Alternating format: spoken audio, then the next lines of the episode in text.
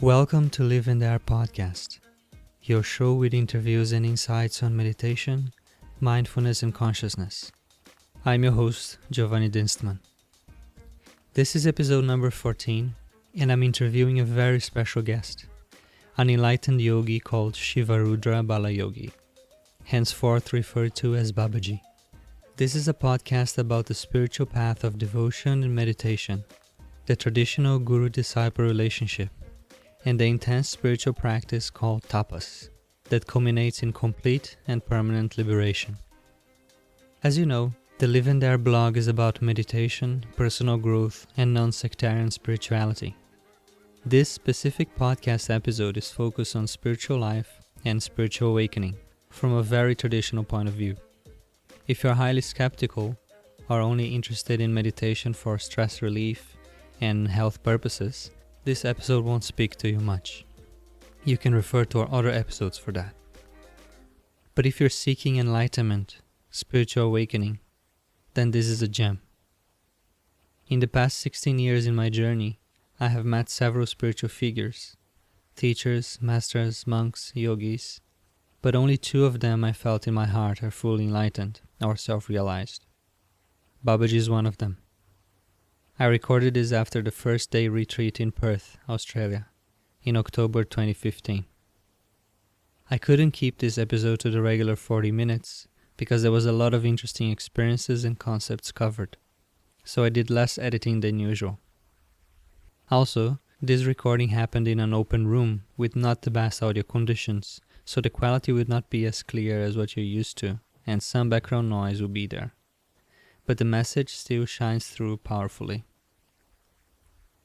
In the first half, we are talking about his early years in the spiritual path and meeting with his master, Shiva Balayogi Maharaj.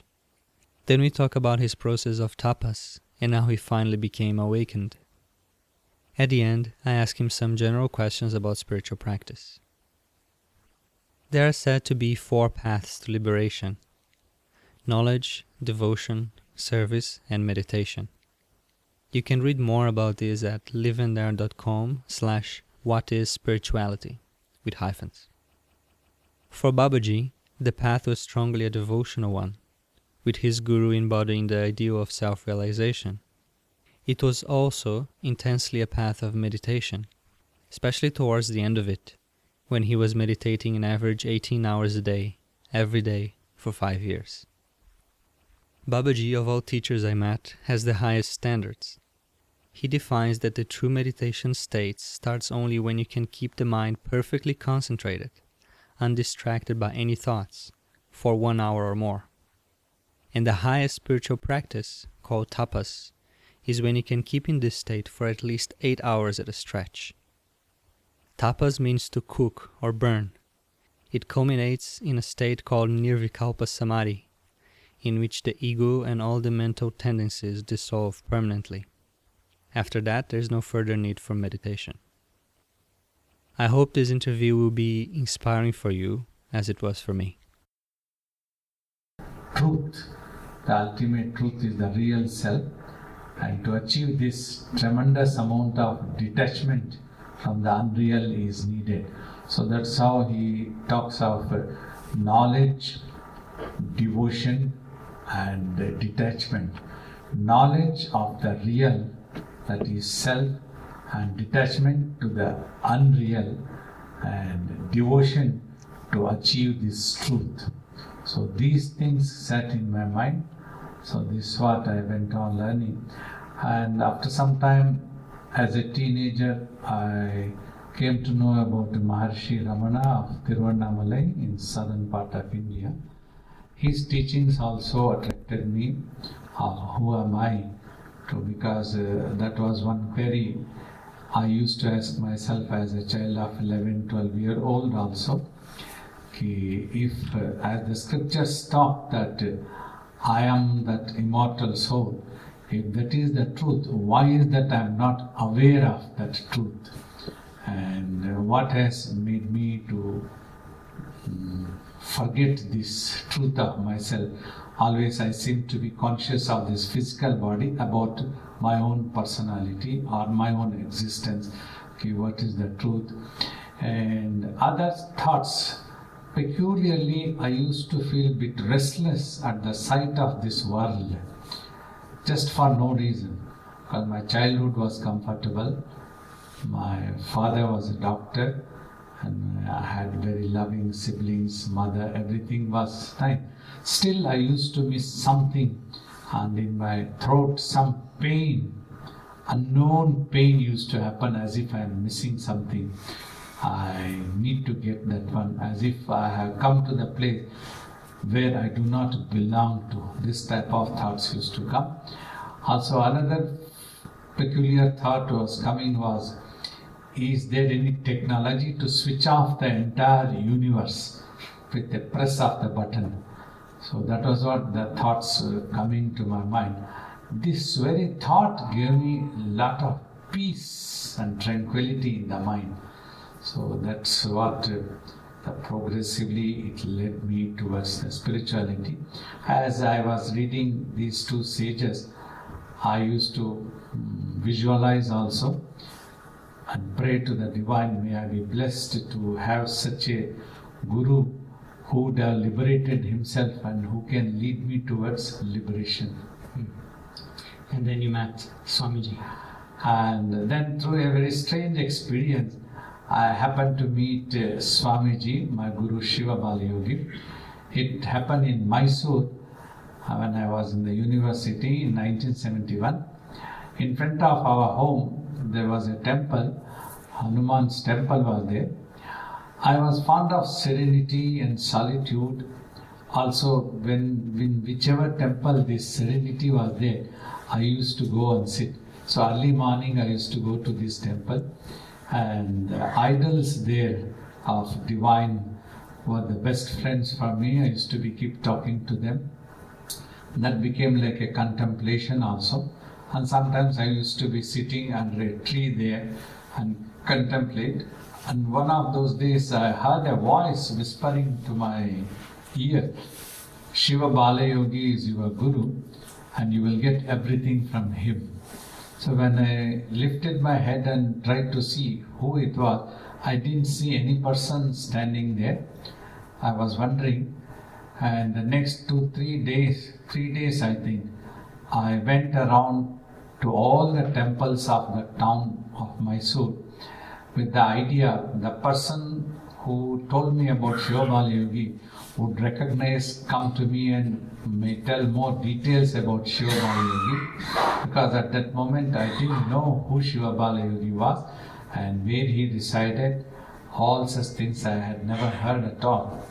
So on the third day again, when I was walking on the streets of the town's market, I heard the same voice whispering, if you go to Saint Raghavendra's temple, you will know about your Guru. I rushed to the temple. Saint Raghavendra lived about more than three hundred years in southern part of India. He is supposed to be a great self-realized soul, and he has Samadhi temples in almost every important town of India and abroad also. He is a very well-known saint. So I went there. And I sat for some time. A priest was narrating uh, Lord Krishna's story, and that was quite interesting. At the end of the story, one person came and spoke to me. He was a bit aged one, and he asked me, Ki, uh, have you run away from home, fighting with parents? Why are you here listening to the divine story? You look very young. I was sixteen year old. In the society there is a notion that you should go towards God only after retirement from the world. I said, Ki, there is no such thing. I haven't fought or I haven't run away. I'm looking for Shiva Balayogi. Then he said, Ki, Shiva Balayogi is my Guru too. And he, is, uh, he resides in Bengaluru. He has an ashram. So come to my home, I will give you his uh, brief life history also. So that person took me home and gave, gave me my Swamiji's uh, uh, short biography. I took home, I read that one. When I saw all the photographs that was printed during the young age of Swamiji, during his tapas, so I just already had fallen in love with him. And uh, one message Swamiji gave after his tapas, that uh, humanity have forgotten themselves, and that is why they are into conflicts. They should try to know themselves. So this uh, appealed to me, that how here is a self-realized soul and I can accept him as a guru. So I went uh, to give back that book. Um, on a Sunday in the first week of February nineteen seventy-one, I had met that person in the temple, and on a Wednesday I went back to give that book to him back again, and he said, yeah, on Friday Swamiji is coming to Mysore uh, to give on a public darshan. So I was very lucky, I thought. So on that day I went with him and I met uh, Swamiji. So that was how meeting my Guru happened. Mm. And before you move forward, uh, many of our listeners will not be familiar with the word tapas. Could you explain what tapas means? Tapas is the highest pitch of meditation. What my Guru used to tell, uh, meditation means your attention to, paying attention. You become attentive. All your awareness is there. Like my Guru used to tell, if you can keep the mind totally controlled and to thoughtlessness, focused for one hour without any thoughts arising, that is the real meditation. Until then you are trying to meditate. When one is able to do like this for more than eight to ten hours in a stretch, then a person can do tapas. Tapas word is used, it is like uh, full, to make the things fully ripe, cook or burn, all these meanings come. So here, whatever the mind would have acquired habits since time immemorial, maybe so many lives would have passed by. They are all sitting in the subconscious state as habits of the mind, which becomes the attitude, and which induces a person to go into such type of actions. So all these things needs to be cleansed, burnt and purified. Then only what remains is the pure consciousness of existence. So that is when the mind can go into samadhi, and in deeper samadhi called Nirvikalpa Samadhi, a person can realize one's own self as that immortal soul. That is when the mind would have abandoned all cravings and would have been absorbed into the self, settles there peacefully in total composure and in total contentment. So this is uh, the meaning of tapas, somewhat that I can tell. So when you became a disciple of Swamiji, how did your life look at the time? What type of experiences, lifestyle and challenges did you encounter? Well, uh, just before I met him physically, one day before, I had a beautiful dream also. Though these things might appear to be an illusion or an imagination, whatever it is, they serve to guide me and my consciousness, my path, and it gave me such inclinations, inspirations altogether. Like in the dream, what I saw was there is a pitch darkness. I was standing in the queue. Somebody comes and takes me. Ki Swamiji is waiting for you. Why are you in the queue? You don't have to be. So through another door, he takes me inside. My Guru was sitting on the dais on the tiger skin, and on seeing me, he asked me, what do you want? So as I was, you see in the dream also what came, or that I asked him, I need jnana, bhakti, vairagya, knowledge, devotion and detachment. Because I was very much used to that, I think my mind got, had got tuned into these things already. So that's when I asked him. Then in the dream, he gives a small stick to me, telling you will get everything of this world. So after taking the stick, I tell, I want Swamiji, I want you only. So then he takes back that stick, telling, if you want God, you, this stick is of no use. This can give you only worldly things. Give it back, taking that. So he breaks into two pieces and throws it away. And afterwards, I come out, then a policeman comes, tells me it is pitch darkness in the midnight, where are you going? Then Swamiji from inside gives a voice, and he is my son, adopted, I have adopted him, don't trouble him, let him go away. So this was the dream. And also in the dream, another important thing, that I was initiated into a mantra, Om Shivaya Shivabala Yogindraya Parabrahmanaya. That Swamiji recited this into my ears, asked me, if you repeat this mantra, you will come to me very soon. So when I woke up from the dream, I was already chanting that Om Shivaya Shivabala Yogindraya Parabrahmanaya. So I was wonderstruck. So then I went to meet Swamiji next day with that person who told me about Swamiji. So I was there. I just saw Swamiji coming in a car. He was sitting behind with a loincloth, matted hair, and his aura was so beautiful. I just saw him, and I think all my total attention, mind's one hundred percent consciousness energy went and sat on him. I had fallen in love, love at sight. More than that, at that time it was totally inexplicable for me. I couldn't explain anything else. Like for example, after I went home, I told my mother, I think I have found him, now I need to go. You have looked after me for sixteen years, please bless me now, I will go to my Guru. Nearly for two to two and a half hours, we were arguing. My mother was trying to test my uh, sincerity and what I experienced. I was trying to convince her.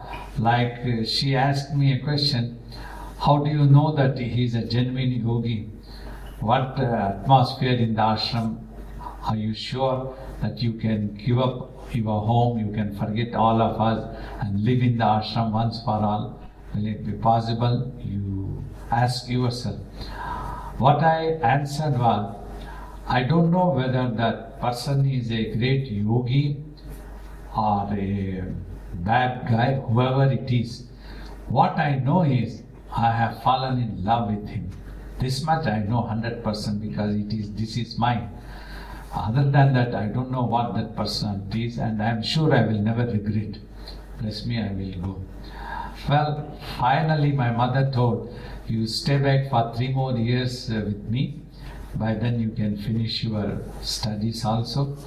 Even after three years also, if your concentration and attention is unwavering towards him, then I will send and bless you. So thus I stayed back for three years. So whenever she permitted, I used to visit his ashram in Bengaluru uh, during function days. Means uh, whichever date he had sat for tapas and completed that tapas, which was the seventh of August, and his birthday twenty-fourth of January. Every year these used to be celebrated in the ashram by devotees. There used to be mass feeding, a big fire sacrifice, and his darshan. So I used to visit. So during the day, how much mad I had become about him was that I used to stand in the queue, enter the small hall where he used to be sitting on a dais and giving darshan. He was a man of very few words, I think. He hardly spoke. He used to be silently giving darshan. So that was it. So I used to go touch his feet, then come out, again join the queue, and go in again, look, keep looking all the time. The chance that I used to get to be inside that hall, I could never remove my eyes from him. I used to be just watching him all the time. More than this, no other imagination came. It was like a madness. Several hours I used to be going like that. Only when the darshan used to finish, then I used to come back uh, to Mysore. So that was how. And finally in nineteen seventy-four, when I wrote to him that I would like to join the ashram and serve you, At that time, I didn't have any idea of tapas or doing tapas or any such thing. Just I had fallen in love, so I wanted to go to him and serve him. So I didn't know that he had an ashram in Dehradun, northern part of India, at the foothills of Himalayas. I had heard that he had an ashram in his native place, which is in coastal Andhra Pradesh, southern part of India, and Bengaluru, also South India. So I had written, I would like to stay either in Bengaluru or in his uh, native village, hamlet, at uh, that place. But he wrote, you can come and stay in Dehradun ashram. This is very conducive uh, for your sadhana and staying also. So that's how finally in nineteen seventy-four, he sent me there. He had, I, I went there after he came back to Bengaluru. Then he sent me, and that's how I went to Dehradun in nineteen seventy-four. It's now nearly forty-one years. I was twenty years old at that time. I just went. And what was the, what type of meditation techniques did your guru taught you? He taught me the silent watching in between eyebrows. You have to keep your eyes closed and concentrate your mind and sight in between eyebrows and just keep watching there by focusing the attention. You don't have to repeat anything, no mantra, no name, nothing. And the third point he used to ask was, do not imagine anything, and to the duration of meditation, do not open your eyes. So this is the technique he gave. This was what the technique I used to practice. And how long were you practicing meditation at the time per day? Uh, very soon, within a couple of years, I had picked up to sit at least seven hours of meditation. Apart from looking after the, attending to the chores of the ashram that was needed, I used to work everywhere, whether it was dusting the ashram, cooking in the kitchen, or looking after the accounts, office work, everywhere, wherever he wanted me. So I had learnt a little, little of everything. So after attending to all this, then I used to make a one or two chapatis for me and go behind into the bushes where there used to be a fruit orchard also. I used to sit down and used to practice this meditation. Apart from this, uh, one book that he had recommended when I requested him to talk about some philosophy, he said, if you read Yoga Vasistha Ramayana and you and understand that one, then you don't have to read anything else. That will give me, give you my philosophy, what I want to teach you. So I started reading that also. Every day I used to read a few pages, two to three pages, and then go to meditation. So that is how I continued my sadhana. So whenever he used to come to Dehradun once a year for two to three months, mostly two months. At that time, I used to be very preoccupied attending to him and the devotees who would come to the ashram, looking after them, service to him. Uh, when he was not there physically, that was the time I used to get this much of time to sit for meditation. And at that time, could you focus on meditation really well, or your mind was still restless with other thoughts? There was nothing much of a restlessness, though it was not a complete stillness also, uh, because I had fallen in love with Swamiji. That strength was uh, tremendous in my consciousness mind. So most of the time I used to see him, either sometimes he was scolding me, or I was worshipping him, or he was just sitting, I was seeing. So that type of uh, visual effects would happen most of the time. And sometimes I used to get the visions of either Ramana Maharshi or Adi Shankaracharya coming and sitting with me. So most of the time this used to be, probably because I was very less exposed to the outside world also, because my mind had surrendered to Swamiji. I never bothered why I should be working in the kitchen, why I should be dusting and mopping the area, why I should be working in the office. So my mind never brooded. I just accepted it. Whatever my guru wants, I have to work. Because first time he came to Dehradun after I had been there, fifteen days later on a visit he came. The one sentence that created an impact was, he told me, if you clean the toilets of this ashram, you will know the essence of Bhagavad Gita. So that's how he told me, and he used to emphasize on losing ego. That was one basic image uh, he used to tell. Ego is the basic hurdle for every human being to progress on the path of spirituality. So that must be given up. You must be ready to undergo any test by the divinity. Eligibility will always be tested, he used to say. So what is the essence of the Bhagavad Gita that you learned while cleaning the toilet? Never feel egoistic that uh, either uh, my personality is this and I came for this purpose only, I should not be doing this, or I'm belonging to any community or any religion or any such thing. Nothing. Just surrender. He wants me to do it, do it. This is my guru's place. Let this service uh, reach him as a service to my the divinity, and let this become a sadhana to me. Like that, I enjoyed every moment. Mm. Do you remember any interesting stories or incidents where it was something happened that was very challenging for you, or that your ego or obstacles were coming very powerfully, and how you overcame that?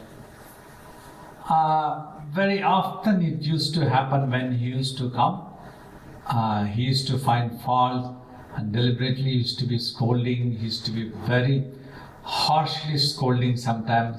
For a long time he would scold. If he continued it, it would continue for forty minutes, thirty minutes, one hour sometimes. He used to be shouting, shouting. It used to make us sometimes very nervous too. Others would run away. So it was all his uh, methods of training. He wanted to make me perfect in everything and lose that ego. For a while, sometimes it used to hurt. He used to sometimes deliberately humiliate in front of uh, public also. But very soon I used to recover, thinking, no, this is Guru. For some reason, he wants me to undergo this. He is doing this knowingly. He definitely is doing. He wants to train me. So like that, I used to think again and again.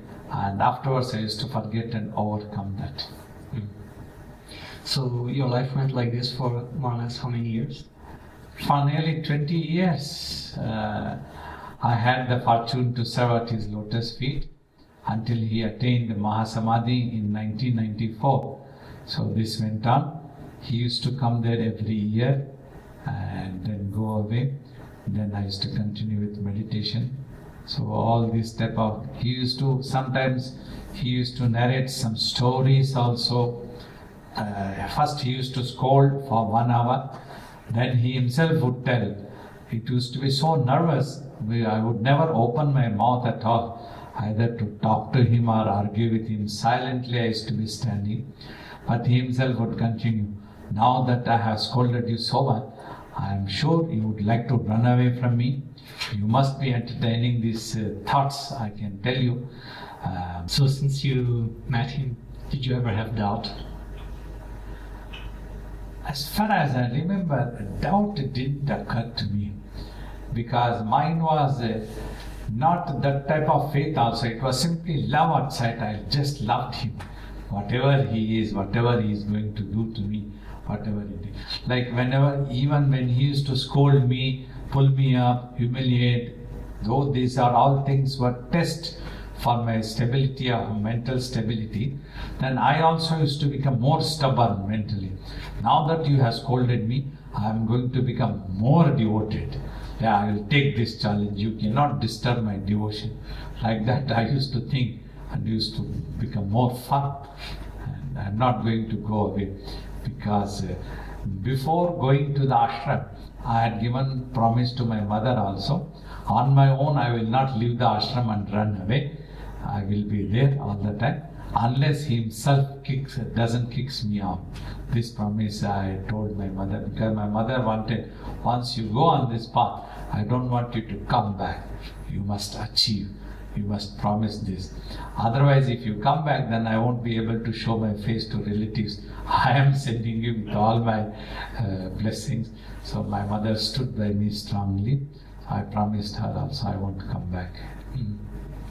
So it's very interesting how your mother was fully supporting you in your path. Yes, she was very great moral support throughout. Even until she was alive, she used to write letters to me every once in a month at least. She used to write and encourage me, you don't demand that you want to come and see me. Whenever Swamiji permits, if you come and see me, that is enough. So she was very great support for me. So after Swamiji left his body, how what happened next? How did you start your tapas? For a while I was disturbed, definitely. When I went to Adivarapeta, his birthplace, and when I saw his body was there, these thoughts came to this body. We used to give oil massage, we used to give him bath, I used to look after him, I used to give him food, he used to scold. Whenever he used to scold, I used to feel so secure at his lotus feet. It was like a mother and child's relation. So I always knew that he has nothing in his mind, he has a pure consciousness, being a yogi. Because whenever he used to scold, even if he used to scold for one hour, and asked me to get out of his room, you get out and don't show me your face, he used to shout like that. I used to just come out for two minutes, I used to take a round of the ashram, then again go back to his room and stand in front of him.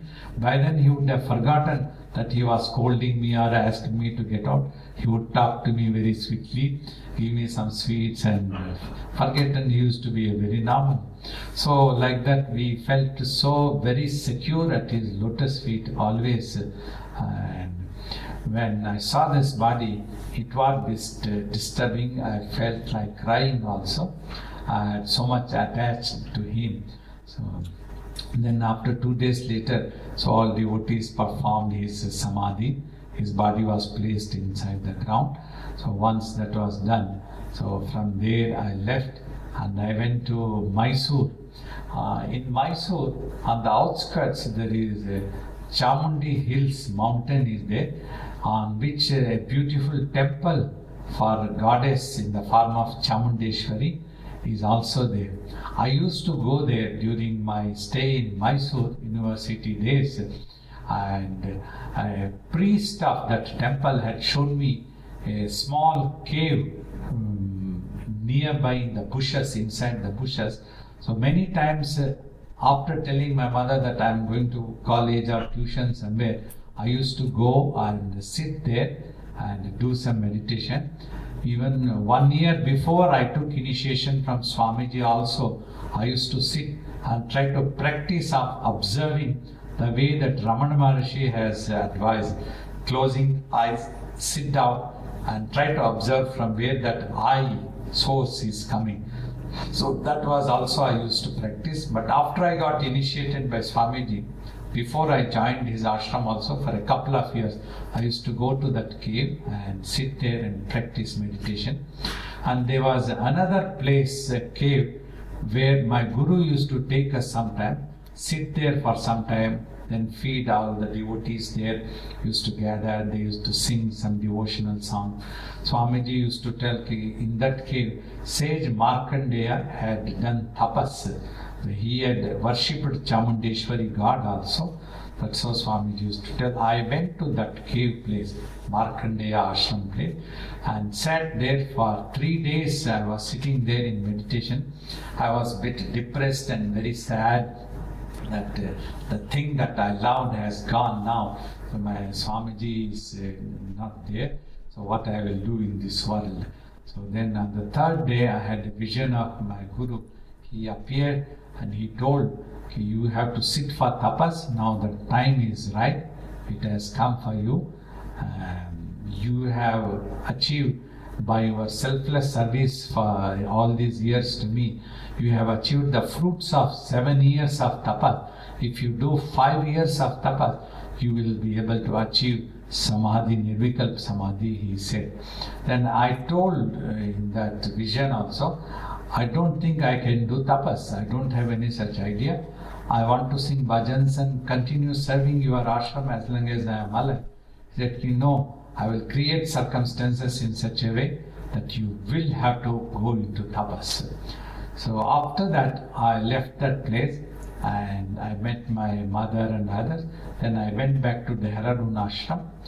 Three months later in November, on tenth of November, I was doing Aarti. After I finished the Aarti, I saw my Guru appeared on the dais in that place, and he came down the dais, he holding my hand, he took me inside the room on the upstairs hall, and there he made me to sit, and he touched me in between eyebrows and just patted on the head and uh, issued the same instruction to keep watching in between eyebrows without repeating anything and not to open the eyes.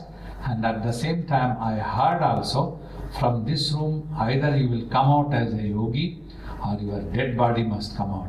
You should not abandon the practice. This sentence I said. So that's how I went into a five years tapas. So five years I remained in that room. I practiced eighteen to nineteen hours of tapas, and after five years only I came out of that room. That was how my tapas uh, happened. So for five years you were inside that room meditating eighteen to nineteen hours a day? Yes. Yes. And what about physical pain? Would your body go into pain? So whenever I used to come out of Samadhi, the family who was staying in the ashram and Ambaji, she also used to come and stay with me for a long time. She had become quite attracted to me. They all used to massage my body and help me to overcome any such pains. When I used to come out of Samadhi only, lot of enormous pain used to appear. So before that I wouldn't notice that one. But at that time they all used to give me oil massage thoroughly and help me to overcome that pain long times. They looked after, Ambaji looked after me specifically by giving me the right type of food, because I used to take a vegetable soup, or sometimes the dal and rice, watery dal and rice type of thing. So occasionally, sometimes I used to take milk also. Many times if milk didn't suit me, I used to take the vegetable things. So you used to eat once a day at that time? Or? Yes, once a time. So you, you wake up, you would start doing meditation, you go into Samadhi, you are I used to uh, have a bath after the oil massage, and I used to eat the food, and probably one hour I used to rest after that taking that food. Then only I used to go back to meditation again. And what type of experiences did you have at the time in, in Samadhi? Uh, Samadhi type of experience before that, lot of uh, visions used to come, manifestations used to happen. My Guru also used to appear every month and guide me through. So all the time, most of the time he was advising was, whatever happens, just watch and do not react in any way. Just don't consider anything as real and do not react anyway. So whatever numerous experiences came, sometimes uh, astral traveling to different lokas, and then it used to appear as if they were all simply illusion. It's like a laboratory type of practical experience. A thing would manifest. When it manifested, it would appear so solid and real, as real as this universe. And then if I just was watching, then it would disappear. Then it disappeared. Then the consciousness would become aware that every appearance is simply an illusion. And this is not a truth of existence. I must go for the truth of existence. So that is how these things continued for me. So it, the meditation is focusing on the space between the eyebrows? Yes. And when you are in deep Samadhi, is your focus still here or the object is gone? Nay, only in the beginning, one or first two years or one and a half years, I, I think, I used to have that uh, watching in between eyebrows. Once the mind one hundred percent gathers, then what I experienced was, it lifts the body consciousness also. This body consciousness, what you would have heard as Kundalini, and the mind called consciousness, they both are the same mass, means made up of same substance, consciousness and energy. One portion which has gone into universe, you call it as mind with thoughts. Another portion has gone into the body. It is like coiled energy is the meaning of Kundalini means.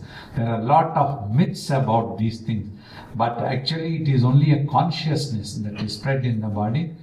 That is why you have obtained yourself as the body of your own existence, because of this potency of tremendous consciousness that is stuck with the brain.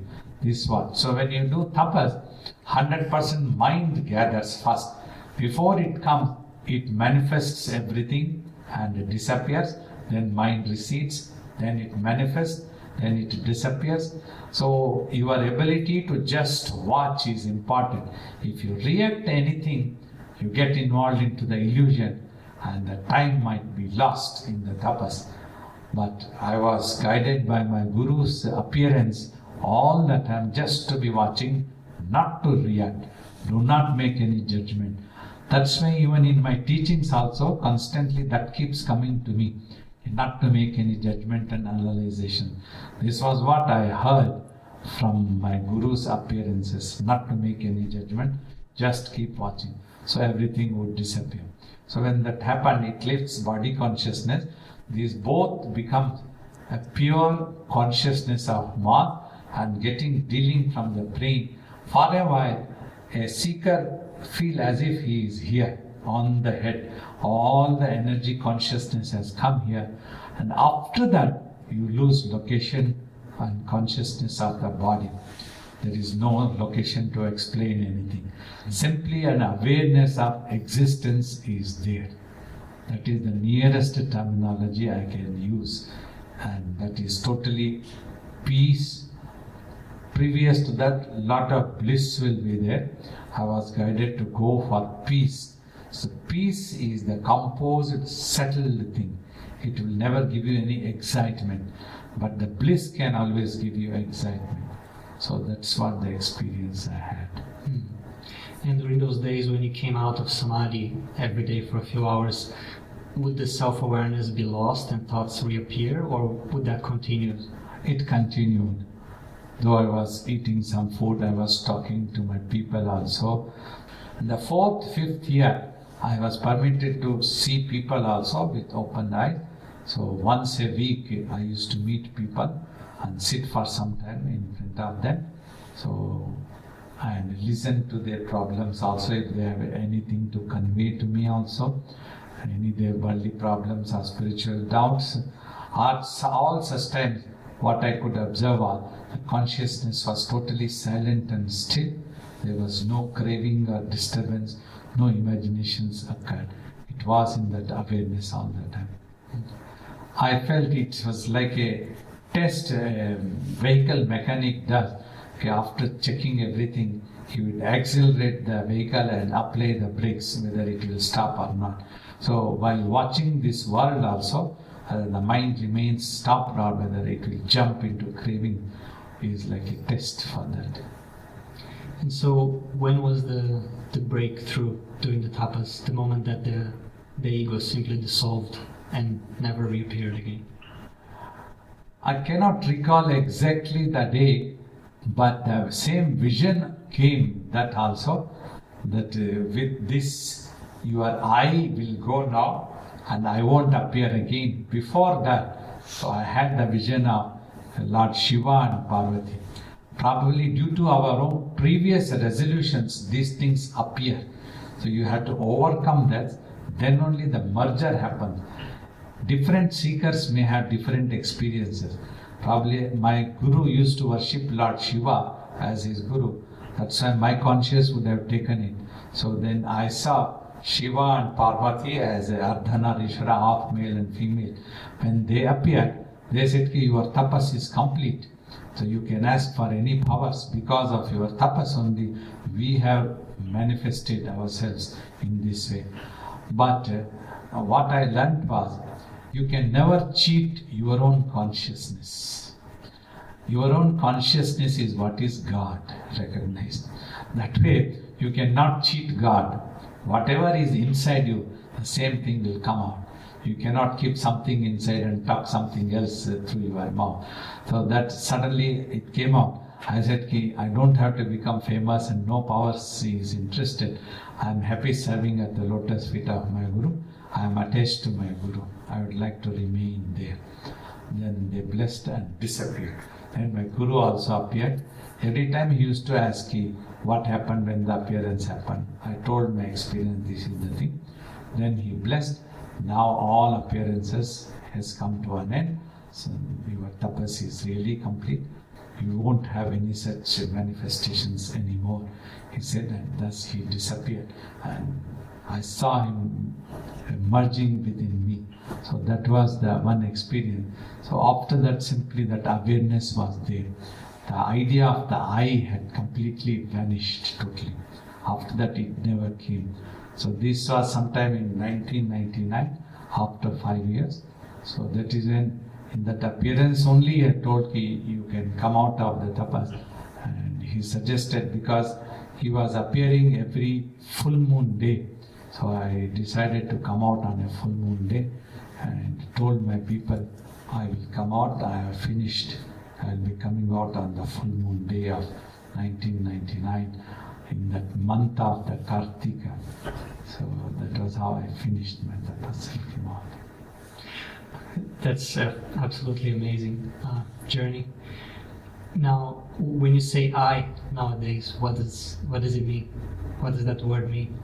Actually, this I is only for sake of communication that mechanically comes out of this mouth without any imagination within me.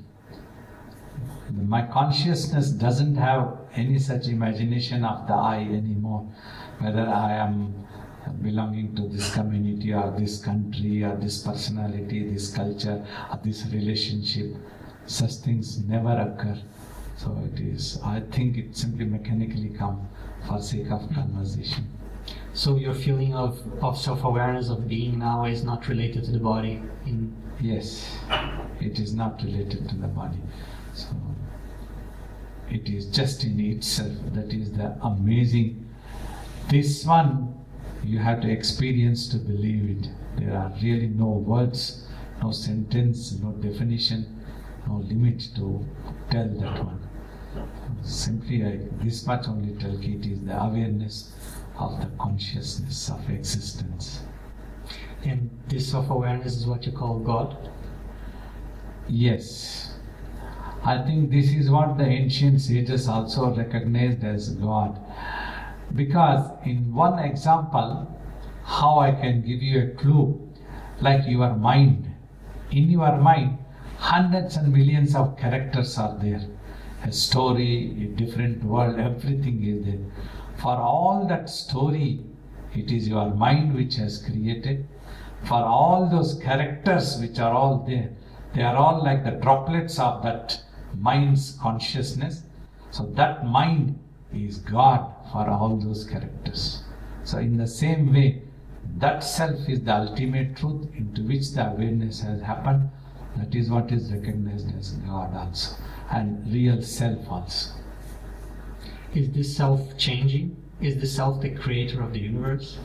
Self doesn't, itself doesn't change us. It itself doesn't create also. It is a very peculiar thing. Only a small spark of that comes out probably, if at all a creation happens. Because at that stage, it doesn't even appear as if something has happened. So only that visualizes. When it visualizes, it comes out of that mothership time from the divinity. For a yogi, it doesn't stay there longer, it goes back to the self. But for probably before the realization for a person, it goes out and it goes out and gets involved into its own imagination. Thus it travels a long distance in illusion and in imagination only. To get rid of that imagination is what you have to do meditation, so that you finish all those imagination. The more it becomes silent, it's the return journey back to the self. And then it settles there, and it is the contentment, because there is no need of anything else there. So this, this realization was also the end of all suffering? Yes. What he realizes is there was no suffering at all. That's what you realize. Well, it was only, the suffering was there in imagination only. It's the mind which really suffers. And so the, the tool for, for normal people, for people of the world, if they want to experience a little bit of that, if they want to get closer to this state of self-realization, so the, the main path is meditation? One of the main path is meditation, and the basic idea should be to get rid of all imaginations of the mind. Silence of the mind needs to be achieved.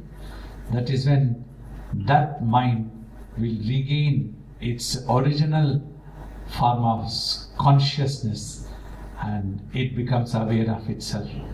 Because this is made up of consciousness. Wherever it is applied, it becomes aware of it. When you apply into the worldly objects, it becomes aware of that existence, but it doesn't stop into the object.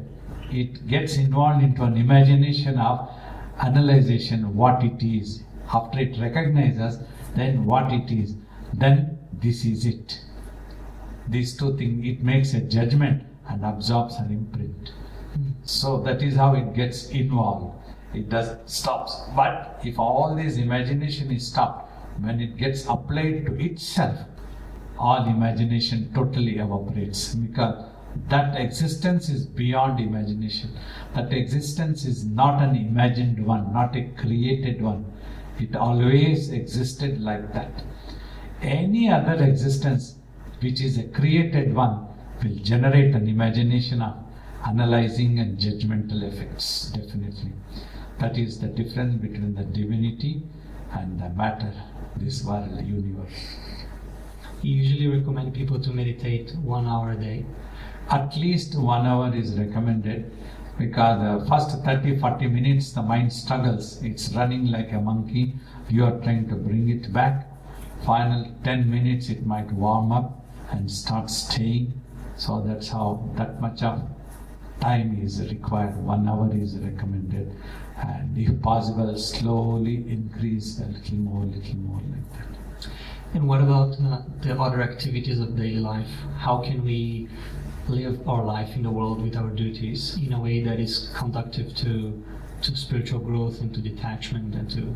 When you practice at least one hour of meditation, and in that one hour, when the mind starts staying still and quiet, more and more, like thirty minutes, forty minutes, one day, whole one hour, it is just still and quiet. Afterwards, when you come out, you will see most of the time, mind just doesn't jump into a craving very quickly. All its agitations all decrease. It doesn't feel hurt also anything. It, it doesn't feel any connection to this universe at all. If it happens, okay. If it doesn't happen, okay. That type of thing will be there. And the peace descends. So this is what happens. So even if you talk of analyzing anything or any making any judgment, mind will not absorb it as an imprint. It will not become a habit of the mind. Just for sake of that time, that will be told.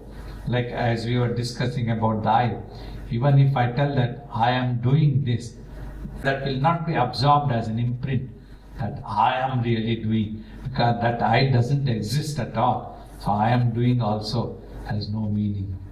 So that's how everything dissolves there. And apart from meditation, are there other paths that people can follow to the same goal? There are other paths, like the Karma Yoga is taught. Karma Yoga's basic meaning, when you live in this world, it is very normal for you to have a desire to achieve something, To achieve something, you have to put an effort. You must put an effort. Don't give up.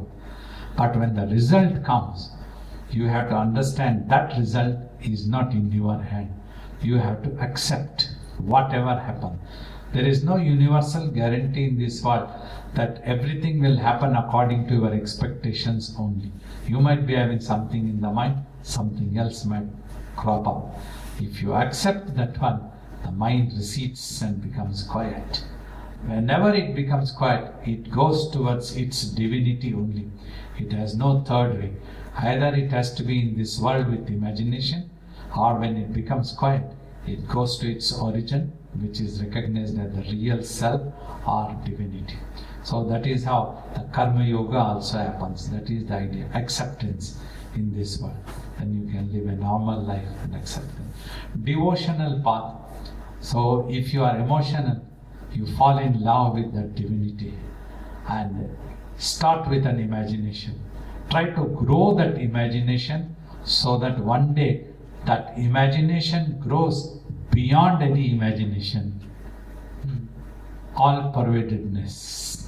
It is simply everything. Like we used to think as a youngster, I used to think in the devotional path, this is my guru. He is all in all. He is in everything, as everything. So whatever happens, it is He. For me, it is He. That type of visualization. So then you fall in love with that one.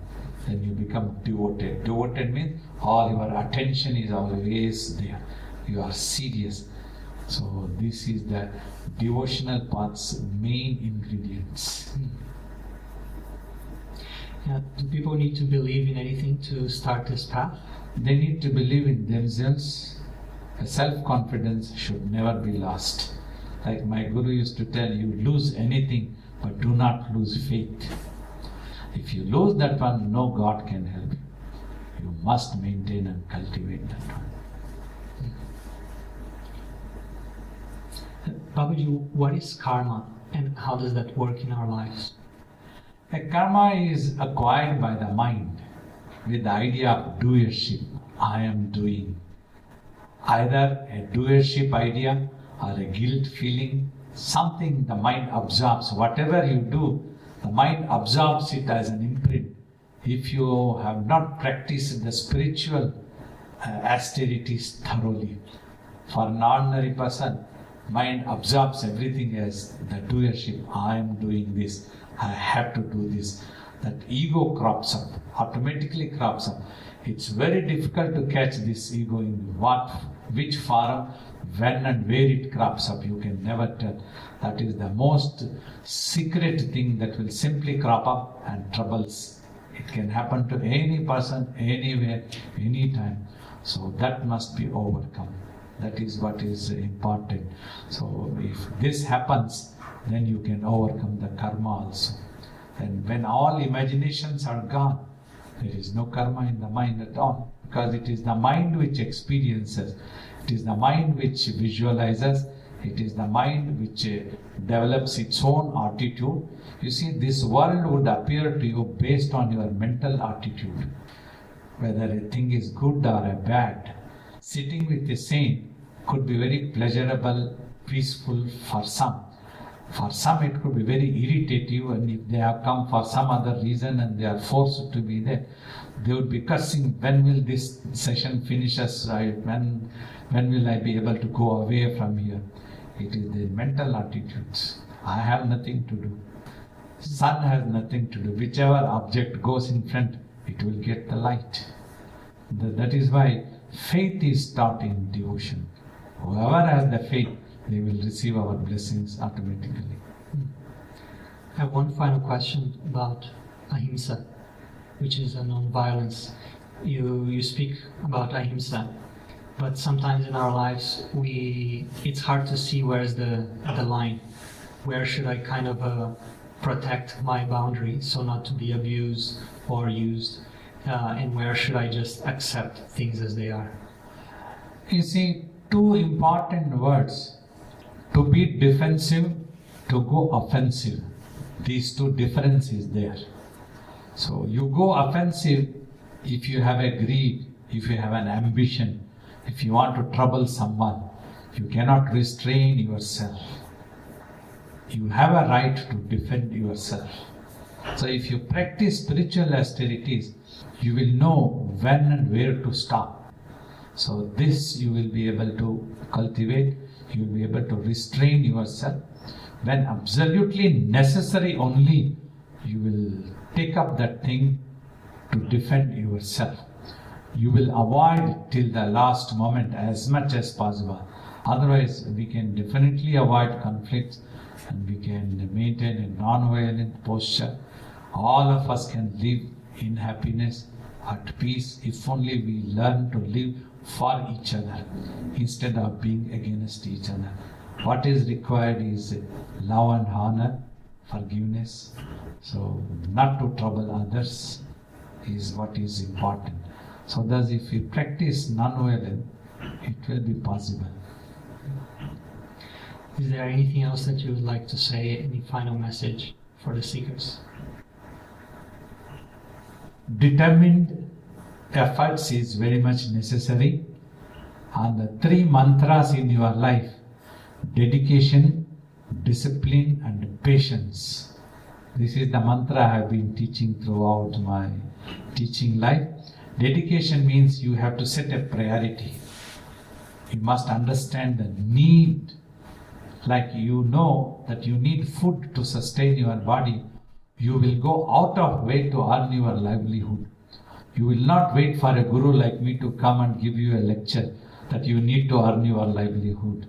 In the same way, the day you will understand it is you who needs the peace and happiness you are looking for, and that is there, then you will go for that. There is twenty-four hours, my guru used to tell. It is not available in a shopping complex. You have to take out the time. That is that dedication. Discipline. If you are disciplined, without fail, every day you will practice. Discipline is not a bondage. Many people misunderstand. If I had not disciplined myself into that uh, monastic life, I wouldn't have achieved anything in my life. So that is discipline. Every day, at that given time, practice, because it is the practice which can make you perfect. And patience is very important. Patience pays rich dividends, because mind has gone out of control since time immemorial. It will take some time for you to bring it, bring it, bring down its restlessness and control that one, overcome all imagination. So do not give up patience, because mind is the most infinite thing. You cannot catch hold with any other object. Mind itself has to bring itself into the rest and receding aspect of the consciousness. Thank you very much for your message and your presence, Babaji. You're welcome. Thank you also for giving me this opportunity to share my experiences with some beautiful questions. I hope and wish that whoever listened to this, they will be benefited, they will understand the essence of being on the spiritual path, peace and self-realization. May all beings in all worlds be happy. That is our blessings.